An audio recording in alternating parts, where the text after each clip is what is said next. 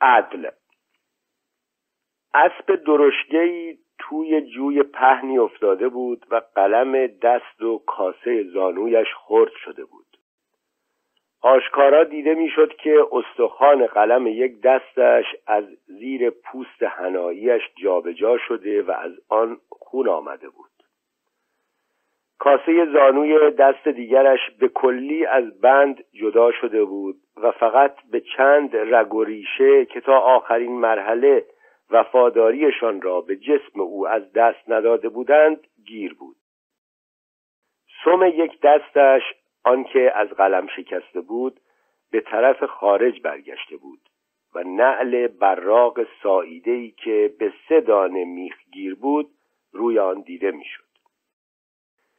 آب جو یخ بسته بود و تنها حرارت تن اسب یخهای اطراف بدنش را آب کرده بود. تمام بدنش توی آب گلالود خونینی افتاده بود. پی در پی نفس می‌زد.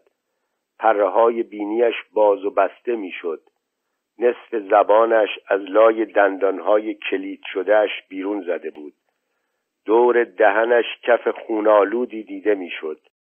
یالش به طور حزنانگیزی روی پیشانیش افتاده بود و دو سپور و یک عمله رهگذر که لباس سربازی بی سردوشی تنش بود و کلاه خدمت بی آفتابگردان به سر داشت می‌خواستند آن را از جو بیرون بیاورند.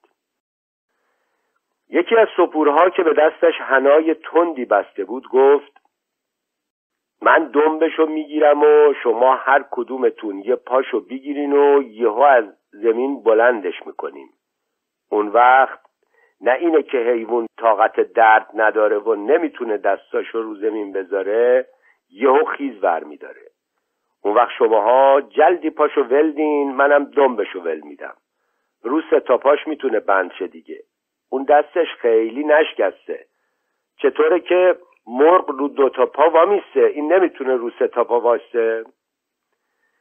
یک آقایی که کیف چرمی قهوه‌ای زیر بغلش بود و عینک رنگی زده بود گفت مگر می شود حیوان را اینطور بیرونش آورد؟ شماها باید چند نفر بشید و تمام هیکل بلندش کنید و بذاریدش تو پیاده رو. یکی از تماشاچی ها که دست بچه خردسالی را در دست داشت با اعتراض گفت این زبون بسته دیگه واسه صاحبش مال نمیشه. باید با یه گله کلکشو کند.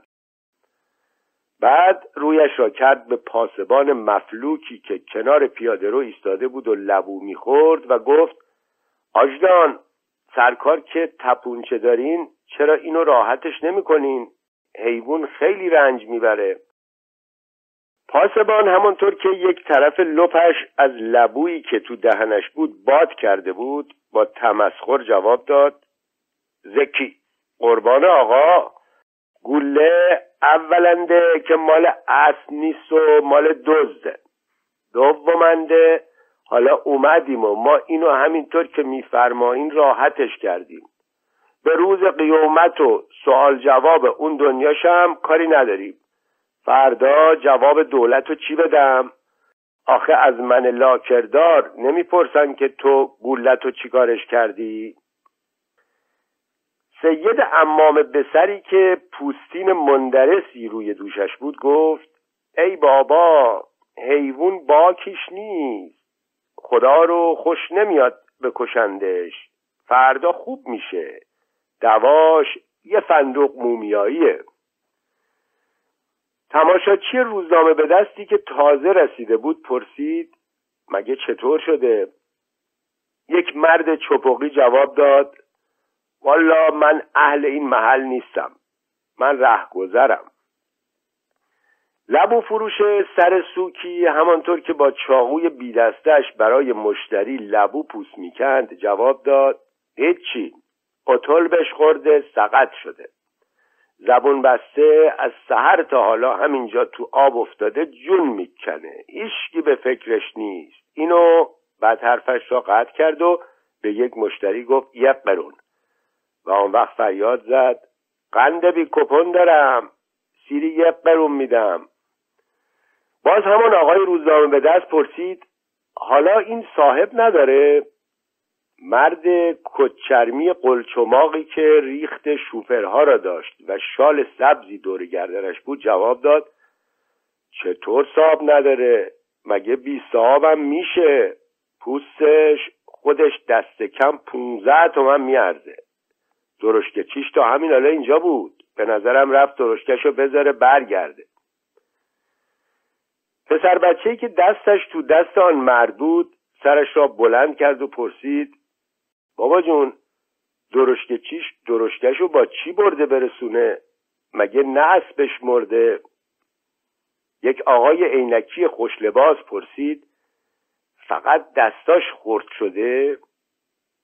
همان مرد قلچماق که ریخت شوپرها را داشت و شال سبزی دور گردنش بود جواب داد درشکه چیش می‌گفت دنده هاشم خورد شده. بخار تنکی از سوراخهای بینی اسب بیرون می آمد. از تمام بدنش بخار بلند می شد. دنده از زیر پوستش دیده می شد. روی کفلش جای یک پنج انگشت گل خشک شده داغ خورده بود. روی گردن و چند جای دیگر بدنش هم گلی بود. بعضی جاهای پوست بدنش می پرید. بدنش به شدت می لرزید. ابدا ناله نمی کرد قیافش آرام و بی التماس بود. قیافه یک اسب سالم را داشت و با چشمان گشاد و بی اشک به مردم نگاه می کرد